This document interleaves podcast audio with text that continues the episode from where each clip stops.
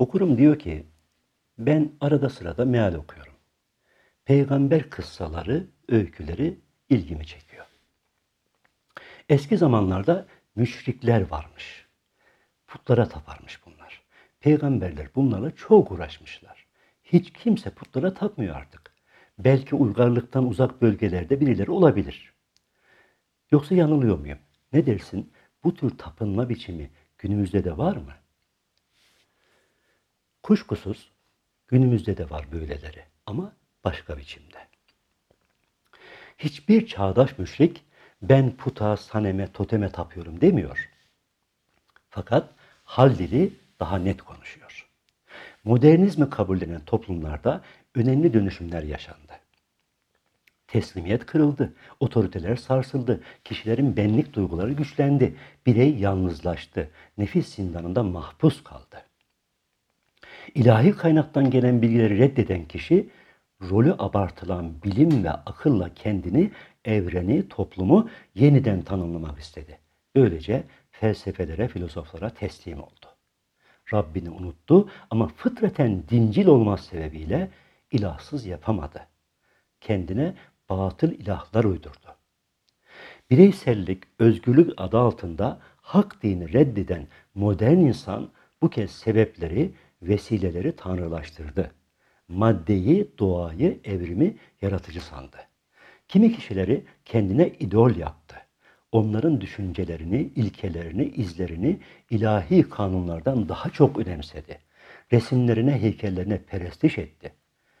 Çağdaş putçuluk örnekleriyle karşı karşıyayız. Bilim, felsefe, sanat, para, makam, şirket, menfaat, şöhret ve daha pek çok put kalbi istila ediyor.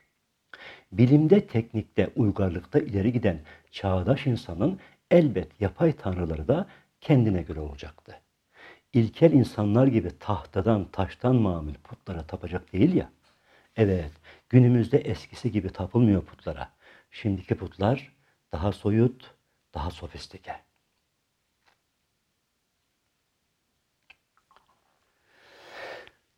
Bu konuya biraz daha devam edelim.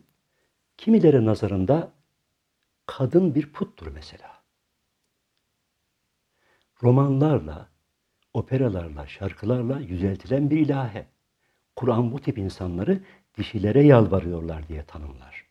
Devamı şöyledir. Esasen hakka direnen şeytandan başkasına yalvarmıyorlar. Günümüzde para da tanrı. Modern dünyanın baba tanrısı. Milyonlarca kulu var. Para uğruna onurlar, namuslar, haysiyetler kurban ediliyor. Kariyer de başka bir tanrı.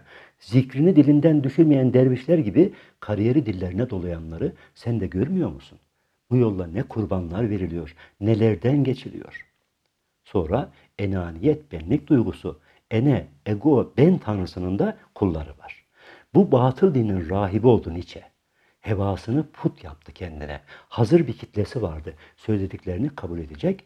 Sesinin gür çıkması bundandı. Riya şirkin bir başka türlüsü. İnsanları Rab edinmektir bu. İhlasla çalışmak gerekirken insanların gözünde yer edinme çabasıdır. Bilimde ayrı bir tanrı. Kont öldü ama tanrısı baki kaldı. Bir mutlak güç, her derde deva, her soruna çözüm diye sunuluyor bilim. Hemen yanı başında akıl tanrısı. Descartes dikti, Kant devirdi bu putu ama yine de kulları var etraf aklını yegane ölçü kabul edenlerle dolu. Saymakla bitmez ki modern zamanların tanrıları, iş yerleri, patronlar, sanat. Birileri kulluk ediyor patronuna, iş yerine ya da sanatçı adı altında şişirilen balonlara. Peki sonra ne oluyor? Sıra tanrıları yemeye geliyor. Kadını düşün. Sana tapıyorum diye özetlenebilecek binlerce şiir, türkü, şarkı, roman, öykü var ortalıkta. Kadın bir simge aslında nefsin önünde bir kurabiye. Ele geçirilmesi, yararlanılması, lezzet alınması gereken bir nesne.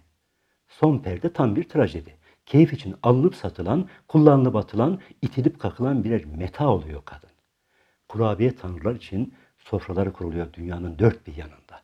Kimi zalimler bu biçare tanrıçaların sırtından tonlarca para kazanıyor.